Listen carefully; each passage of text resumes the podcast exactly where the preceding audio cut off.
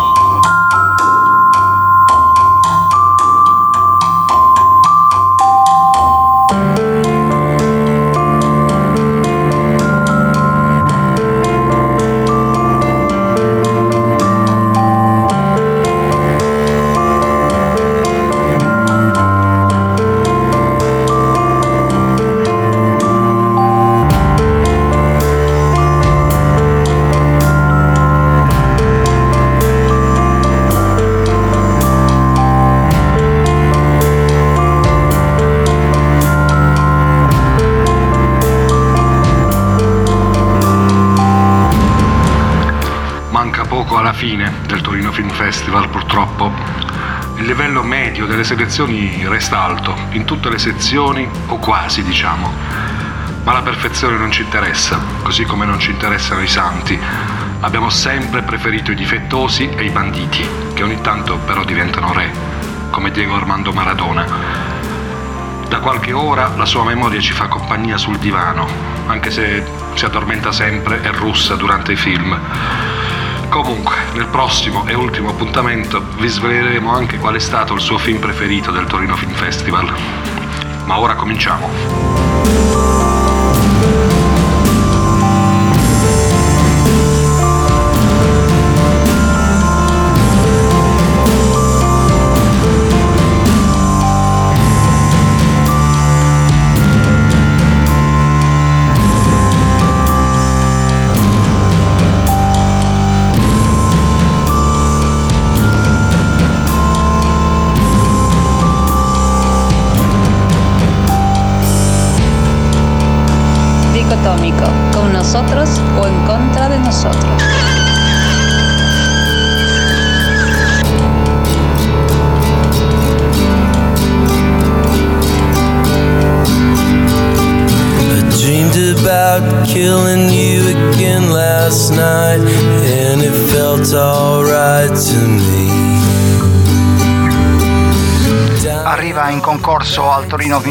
Festival il film Regina, opera prima di Alessandro Grande, regista calabrese che si era segnalato già per alcuni corti meritevoli.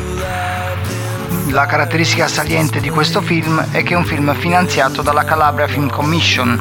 Eh, se voi avete seguito la nostra rubrica saprete già che la Calabria Film Commission è stata al centro delle nostre attenzioni per la sponsorizzazione a calibro 9 di Tony D'Angelo Lì in realtà c'era poca valorizzazione e ritorno turistico per la Calabria perché se ne parlava in una dimensione action come luogo di indrangheta e di nascondigli di bunker per i boss ndranghetisti. Anche qui la, la ndrangheta ritorna come indissolubilmente legata alla Calabria, quasi sia un marchio di fabbrica e anche un marchio di presentazione su palcoscenici ben più ampi del contesto regionale. La caratteristica curiosa è che anche mh, Apulia Film Commission eh, si segnalò mh, per aver mh, finanziato eh, Sangue Vivo di Edoardo Wispir e alcuni altri film che parlavano di Sacra Corona. Quasi che gli stessi registi sceneggiatori non uscissero da una dimensione stereotipata del sud, quindi legata al, al male eh, di esistere, al male di vivere in determinati luoghi, male inteso in senso criminale. Eh, è vero anche che occorre far luce su certe realtà, è vero anche che il cinema sguazza eh, nel nero in sostanza. E Regina è un film noir, un film noir sui generis, narra di una famiglia eh, disfunzionale, nel senso che è una famiglia tra un, un, solo genitore, un padre vedovo e figlia, adolescente, con velita canore, vorrebbe fare la cantante, ma questa è una falsa traccia in realtà.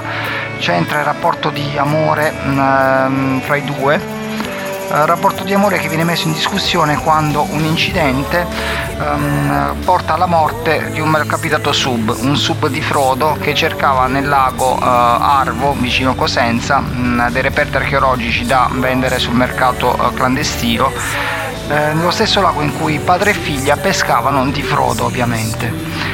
C'è qui quindi il richiamo a un passato sepolto eh, e occulto liquido anche della Calabria, che sarebbe il passato della Magna Grecia, e anche attività mh, poco lecite con le quali eh, la gente del luogo sbarca il lunario.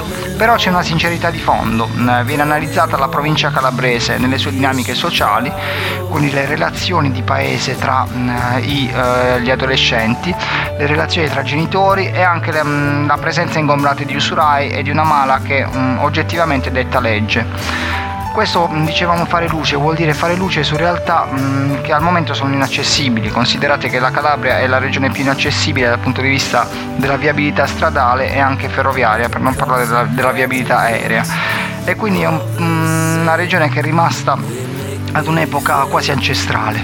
Le relazioni infatti fra i protagonisti sono di natura ancestrale, quindi Regina cercherà col suo senso di colpa perché il padre non ha dichiarato l'omicidio la tragedia di sopperire a una figura paterna nella famiglia resa orfana del, del sub in sostanza, mentre il padre gravato da questo senso di colpa la, ehm, cercherà di capirla o quantomeno di cercarla perché Regina a un certo punto sparisce e mh, mm, si può dire che non ci sia proprio un, ve- un vero e proprio lieto fine, ma che ci sia un controfinale molto pessimista che mi è piaciuto tantissimo e un finale piuttosto edificante. La caratteristica di Alessandro Grande è che mh, purtroppo, mh, come spesso succede nei film italiani, ha curato poco la sceneggiatura, soprattutto i dialoghi che restano a livello di fiction, molto però i simbolismi. Eh, dicevamo c'è l'elemento liquido, l'elemento acquatico che ricorre, il padre di Regina è il custode di una piscina, di un centro wellness, eh, c'è l'acqua che scorre dai rubinetti, l'acqua delle docce, l'acqua della pioggia, eh, il vapore anche dell'acqua di cottura e mh, mm, quasi che mh, mm, occorra far scorrere tantissima acqua per mondare e pulire i peccati di una terra. Altra caratteristica saliente è il rapporto della propria terra con i fuochi d'artificio, lo dico per esperienza personale, fuochi d'artificio che sono eh, quasi un'attività mh, mm, fondamentale per la vita dei calabresi, ricordano un po' eh, l'uso dei fuochi d'artificio eh, che faceva Romero per il ritorno dei morti viventi o l'alba dei morti viventi, non ricordo il film. Resta comunque un- una buona opera prima, un noir, un noir da inserire nel neo-noir, eh, nel neo-noir italiano. Ehm, sicuramente eh, non può ambire al successo del concorso.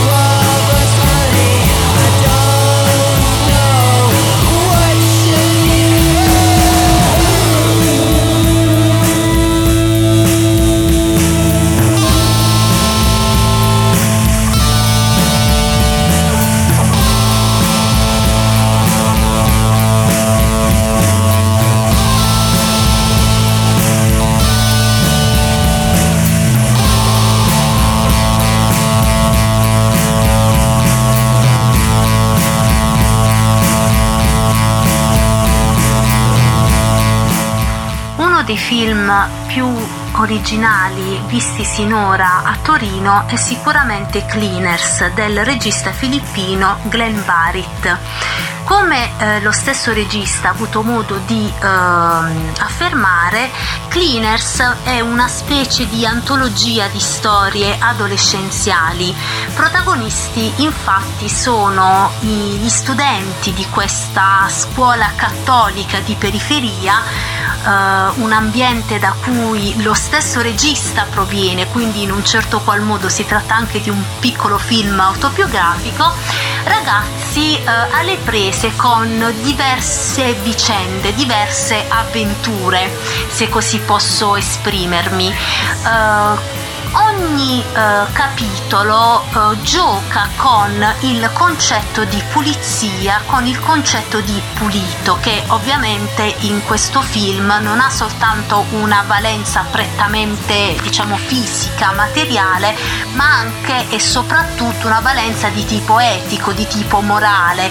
In questa scuola religiosa ai ragazzi viene richiesta una puli- pulizia dell'anima, una pulizia morale oltre che appunto del corpo. Eh, quello però eh, che si nota andando avanti con la visione è che in realtà malgrado questi alti standard che vengano richiesti ai ragazzi, eh, gli stessi adulti che li circondano, dagli insegnanti ai genitori, non dimostrano di essere però, ehm, di ricercare però la, la stessa pulizia, non dimostrano di essere però così puliti.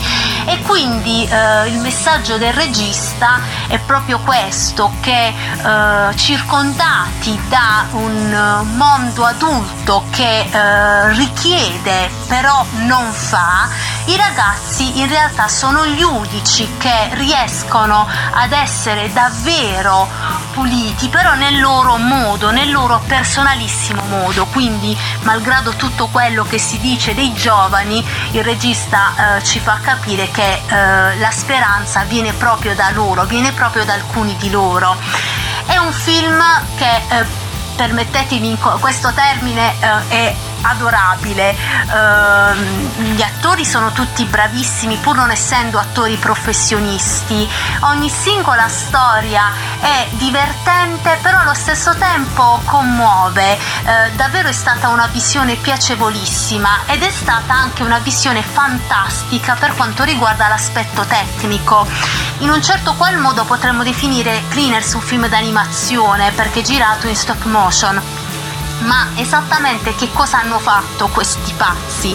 Hanno praticamente stampato fotogramma per fotogramma, le stampe sono state poi fotocopiate in bianco e nero, sono andati a colorare con i pennarelli alcuni dettagli, eh, insomma, degli abiti, ehm, de- insomma, de- de- degli abiti dei ragazzi e poi hanno praticamente rimon- rigi- ridigitalizzato e rimontato tutto quanto. Quindi un lavoro davvero enorme che però ha dato origine a un film eh, dal grandissimo impatto visivo. È un film in cui il colore è eh, protagonista alla pari dei ragazzi non solo da un punto di vista proprio strutturale, no, proprio fisico, perché in, quest- in un film in bianco e nero questo colore mobile che si muove ha una sua presenza scenica al pari degli attori, ma anche un profondo significato di tipo narrativo e di tipo simbolico.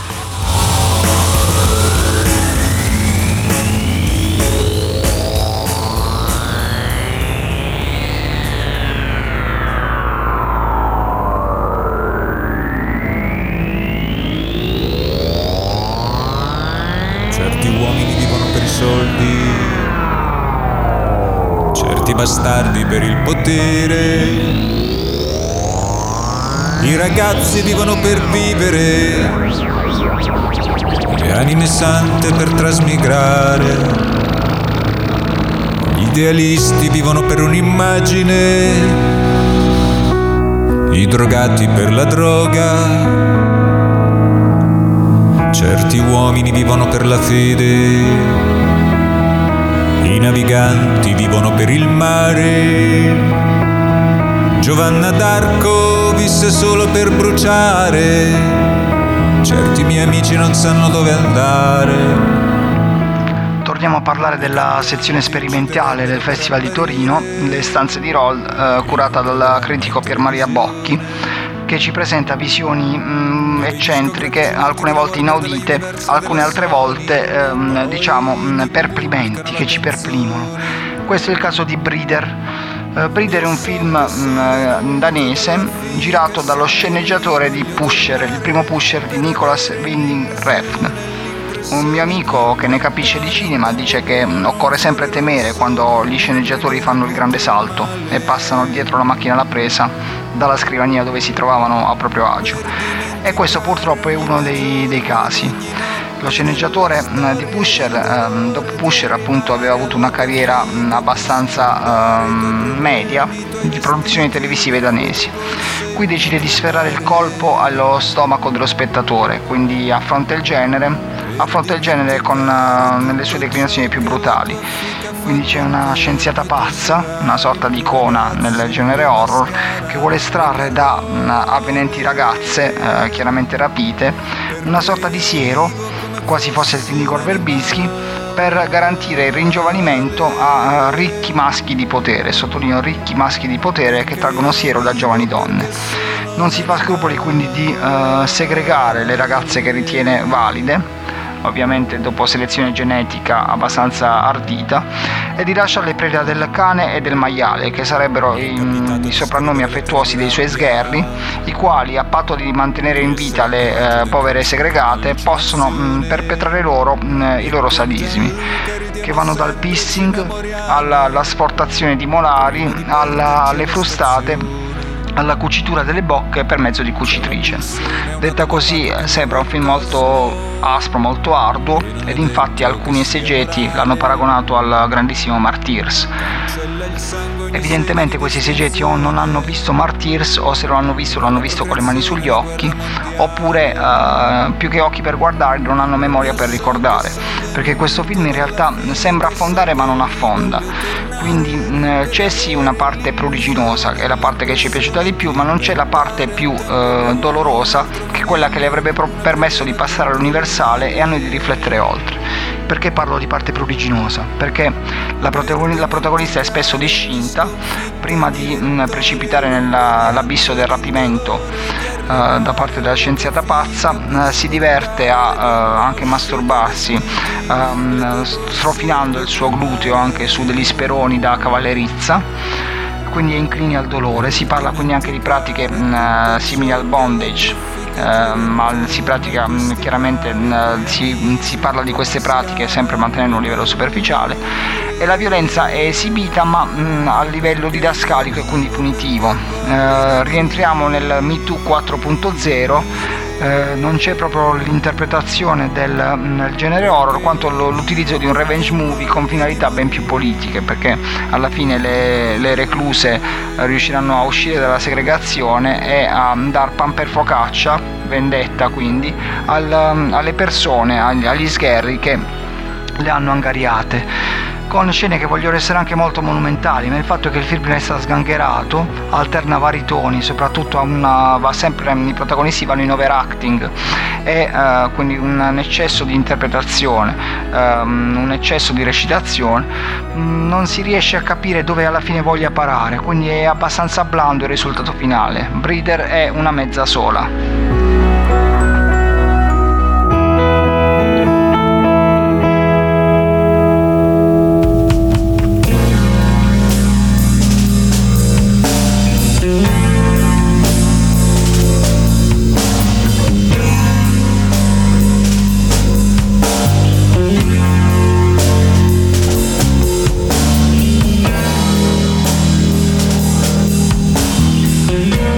Film più duri di questo festival è sicuramente A Rifle and a Bag di Cristina Anes, Isabella Rinaldi e Aria Rote. Il film è ambientato in India, in una delle zone più povere del paese ed ha per protagonista uh, una giovane coppia, uh, Somi e Sukram.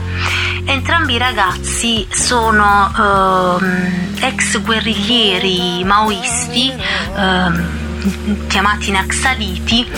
Um, che per anni hanno rivendicato nei confronti del governo indiano maggiori diritti per le comunità tribali i due ragazzi eh, decidono ad un certo punto di costituirsi al governo indiano in modo da potersi garantire e poter garantire ai loro figli un futuro migliore eh, che non fosse appunto quello della guerriglia nella giungla, se non che il governo indiano eh, in cambio del loro essersi costituiti ehm, li non fa altro che gettarli nella più profonda miseria, loro così come altri ex guerriglieri, una miseria da cui eh, da una parte la polizia che li tiene costantemente sotto controllo, dall'altra la, una burocrazia ottusa idiota che impedisce loro in tutti i modi anche di mandare il loro figlio più grande a scuola, eh, fa quasi rimpiangere ad un certo punto la vita nel, nella giungla narra eh, la vita di guerriglia, la vita di battaglia in un certo qual modo la poetica alla base di questo film mi ha ricordato quasi la poetica verista. Uh, Somi e Sukram sono un marito e una moglie totalmente disillusi uh, su quello che sarà non solo il loro futuro, ma anche il futuro dei, lo- dei loro figli, perché in un certo qual modo sono consapevoli che il loro passato uh, non verrà dimenticato dal governo governo indiano e eh, il governo indiano stesso si vendicherà sulle, sui loro bambini. Ho trovato particolarmente poetici ehm, le scene eh, girate in, diurna rispetto alle scene girate in notturna. Di giorno infatti vediamo questi due ragazzi alle prese con le incombenze eh, di tutti i giorni, eh, preparare da mangiare, badare i bambini, districarsi tra le scartoffie. La sera però Uh, attorno al fuoco uh, parlano, parlano, della loro vita da guerriglieri, parlano delle, dei combattimenti nella giungla, parlano di quando uh, combattevano per la causa, una causa che sembrava essere stata dimenticata, sembrava essere stata abbandonata, ma che in realtà è rimasta paradossalmente proprio il governo indiano eh, farà in modo che eh, torni a farsi largo nei cuori di questi personaggi.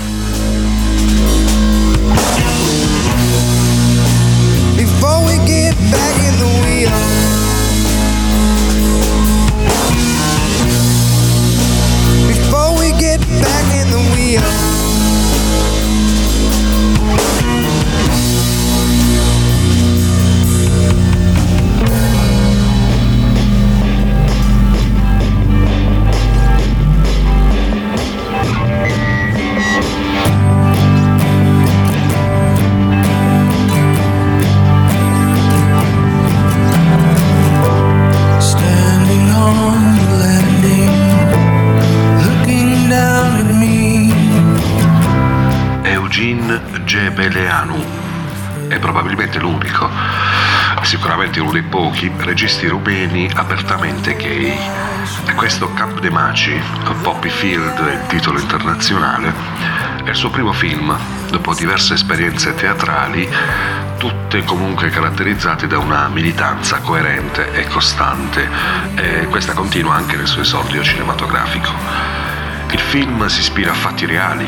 A Bucarest la proiezione di due film a tematica LGBT eh, fu interrotta nel 2017 dalle proteste omofobe di gruppi cristiano-ortodossi. In Romania, eh, d'altronde, quasi il 90% della popolazione appartiene a questa, come definirla, setta, culto, chiesa.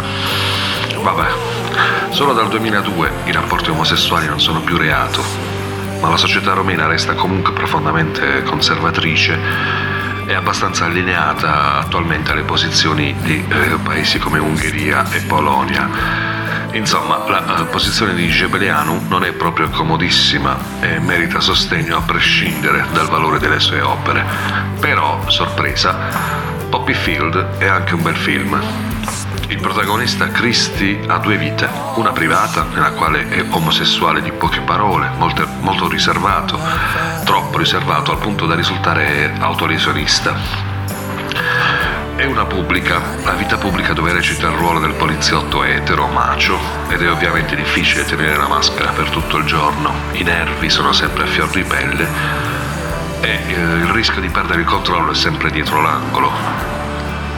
Tutto ciò condiziona anche la sua vita privata, ovviamente, al punto da eh, evitare anche una gita fuori città con il suo fidanzato, probabilmente perché anche sua, nel suo inconscio eh, il conflitto tra quello che è giusto e quello che non lo è è sempre aperto. E non è un caso se l'unico breve slancio passionale eh, tra, tra Christie e il suo fidanzato si scatena all'interno di un ascensore, con le porte ben chiuse quindi. Comunque le cose peggiorano di colpo quando la sua squadra è chiamata a intervenire perché in un cinema la proiezione di un film che parla di gay è stata interrotta da manifestanti omofobi. Nel pubblico c'è un suo ex amante che lo riconosce e Christie reagisce in maniera violenta e si ritroverà solo nella sala cinematografica ad attendere che le cose si sistemino o che precipitino del tutto. È una sorta di assedio soffocante che occupa tutta la parte centrale del film, la migliore. È un assedio soffocante in un cinema vuoto, c'è quindi del genio, o almeno un'idea vincente, originale e piena di senso e anche riflessioni sull'identità, sul ruolo da interpretare nella vita, sulla vita come palcoscenico e sugli ostacoli imbecilli che non mancano mai su ogni palcoscenico. Pensate se fosse successa la stessa cosa qui, magari durante la proiezione di La vita di Adele o de Lo, lo sconosciuto del lago, come avremmo reagito noi del pubblico?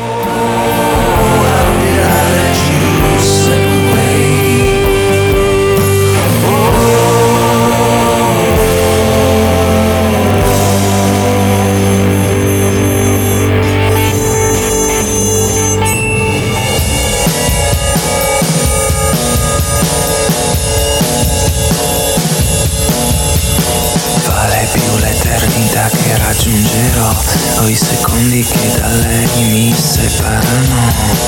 Te lo sarei chiesto amico Angelo Sul parapetto poco prima di buttarti giù e spalanchiamo ulteriormente la nostra finestra sui documentari eh, in programma mh, al Torino Film Festival. Uno dei documentari più eh, interessanti è La scuola prossima di Alberto Momo, un documentario meritevole e anche rivelatorio che fa luce su una realtà mh, di questi tempi estremamente difficili, ossia la formazione a distanza, la scuola a distanza ovvero sia il trauma che si è creato sulle generazioni più giovani nel momento del lockdown nel, per la prima ondata chiaramente di Covid e il trauma che sta continuando ancora oggi in diverse parti d'Italia e anche in diverse parti di Europa e del mondo.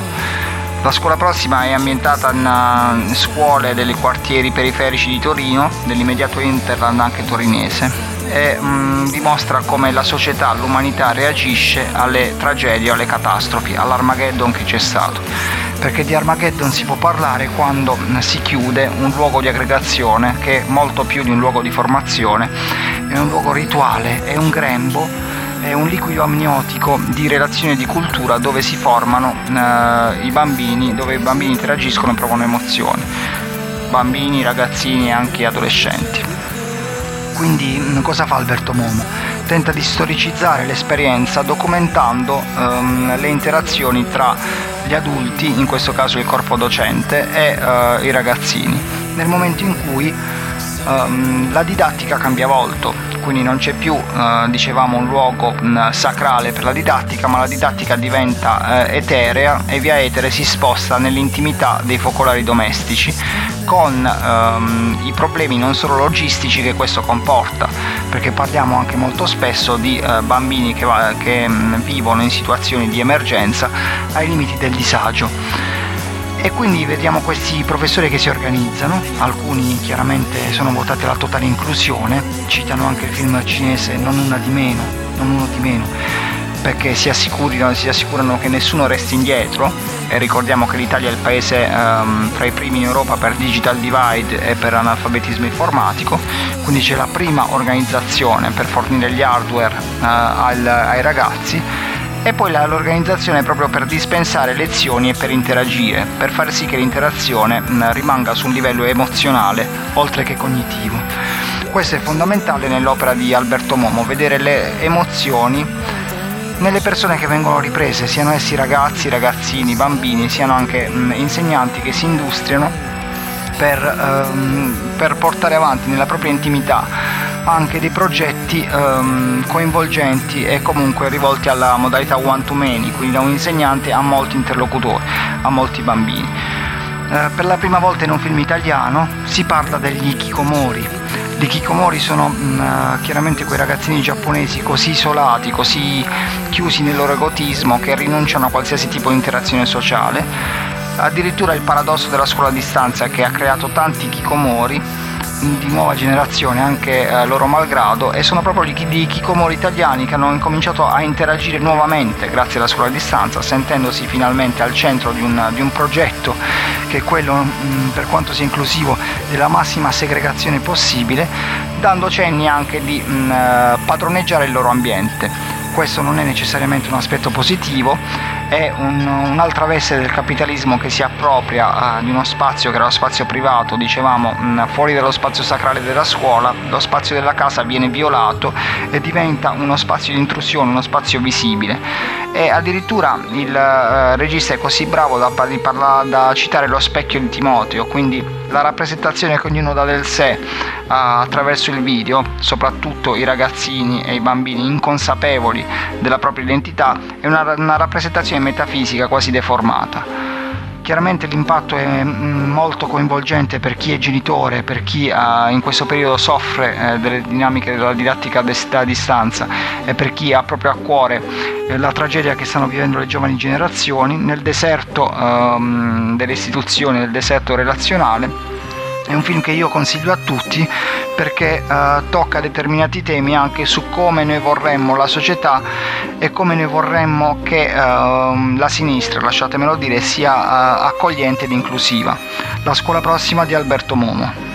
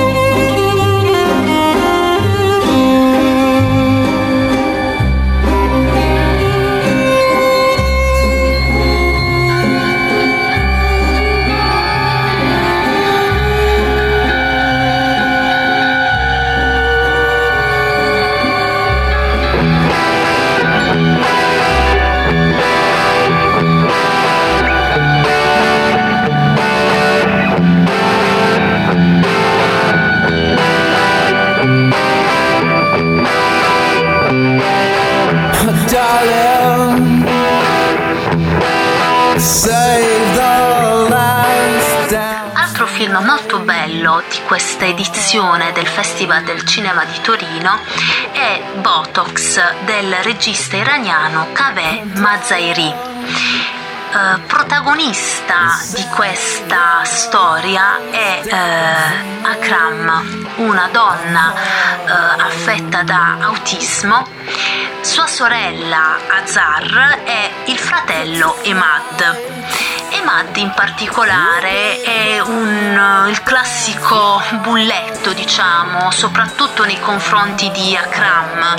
Eh, vediamo più volte come la tratti praticamente come una scema, come una povera scema ed è evidente che questo atteggiamento ha portato la, la povera Akram a ingoiare diversi bocconi amari finché mh, non ce la fa più e ehm, insomma l'ennesima parola di troppo eh, compie eh, pur involontariamente un omicidio, quindi uccide suo fratello Emad. Da quel momento in poi eh, le due sorelle si trasformano in due eh, complici in omicidio. Azar infatti eh, vede nella morte del fratello addirittura un'opportunità lavorativa, eh, voleva infatti iniziare un commercio di funghetti allucinogeni sacrificando addirittura eh, la comodità della sua casa per fare spazio appunto a questi funghetti e quindi proprio per questo motivo aiuta Akram a eh, insomma eh, risolvere la situazione le due sorelle con grandissima fatica infatti eh, si eh, riusciranno a disfare del cadavere e con altrettanta fatica cercheranno di imbastire in qualche modo una scusa per giustificare l'assenza del fratello.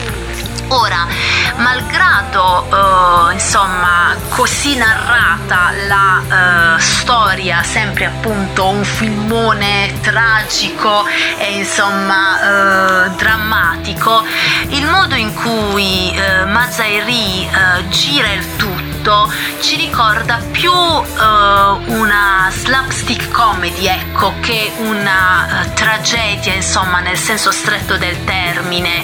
Il modo in cui eh, Emad eh, viene ucciso ehm, ci rimanda a certe insomma scene dei film di Buster Keaton se vogliamo così come i goffi eh, difficili tentativi delle due sorelle di nascondere, trasportare il cadavere, ecco, ricorda appunto più il, quel, quel tipo di commedia, no? Che eh, la, insomma, un, la tragedia vera e propria, eh, tragedia che però poi si insinua sottile eh, nella mente di Akram, che eh, paradossalmente eh, capiamo eh, non essersi resa conto davvero di quello che è successo se non eh, di fronte alla mancanza ecco, del fratello. E questo farsi largo in lei eh, poco per volta della consapevolezza non già di quello che ha fatto, ma della mancanza, oltre che della assoluta indifferenza della sorella alla mancanza del fratello e quindi al venir meno della loro piccola armonia familiare, bene quello eh, davvero darà poi eh, origine alla tragedia. Tra- tragedia che però viene, momento tragico che viene però mostrato sempre eh, in punta di piedi con, uh, con, delicatezza. Ecco, è un film che uh, quando deve commuovere, ecco, lo fa uh, quasi senza che, il, che, lo spettatore se ne accorga. E il, il, finale da questo punto di vista è davvero molto molto bello. Um, giusto due parole sul titolo, se vogliamo, eh, eh, è davvero, ecco, nel titolo c'è Omen Nomen, perché Azar la complice in omicidio lavora in un centro estetico e quindi eh, è insomma indicativo che il film venga eh, chiamato Botox. Nel suo caso in particolare il, eh, l'omicidio del fratello è un po' come il Botox appunto, le permette di realizzare il suo, il suo sogno che è appunto quello di fare questa coltivazione dei funghetti allucinogeni, però eh, questo sogno è come il Botox, il Botox alla fine è una tossina e quindi eh, diciamo gli effetti collaterali purtroppo si faranno ben presto vedere.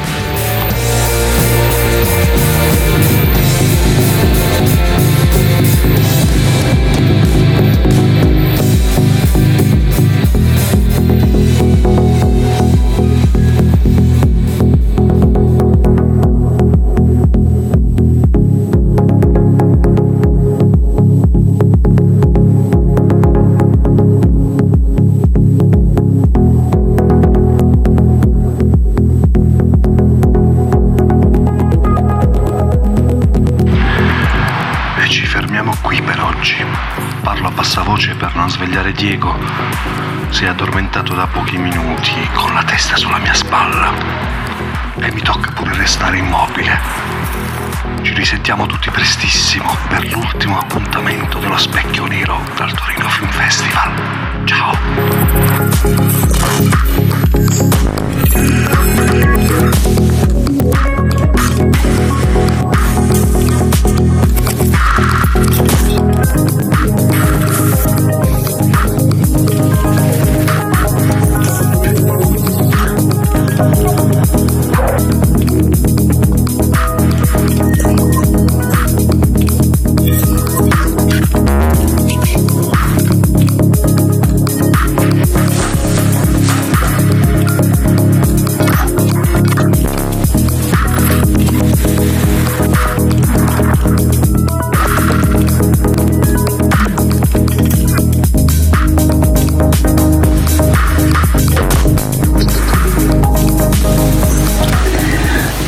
Eh, sono Antonio Rizza e dopo aver visto le immagini di ieri delle cariche della polizia ai danni dei manifestanti, di coloro che volevano fare un'assemblea fuori dal Cinema Palazzo, insomma, per rivendicare l'importanza di questo luogo, eh, sono rimasto sconcertato e non faccio questo per mettere in evidenza me, perché ormai il silenzio ha preso il sopravvento. Qui, di fronte a episodi di prevaricazione, conviene starsi zitti, perché altrimenti sembra che uno parli per dare splendore a se stesso ma io credo che come eh, diceva stiamo facendo un lavoro io e Mastrella su De André e De André a un certo momento cita Pasolini e dice che in Italia esistono almeno 53 milioni di fascisti potenziali perché il fascismo è qualcosa che ha a che fare con la genetica, con l'individualismo.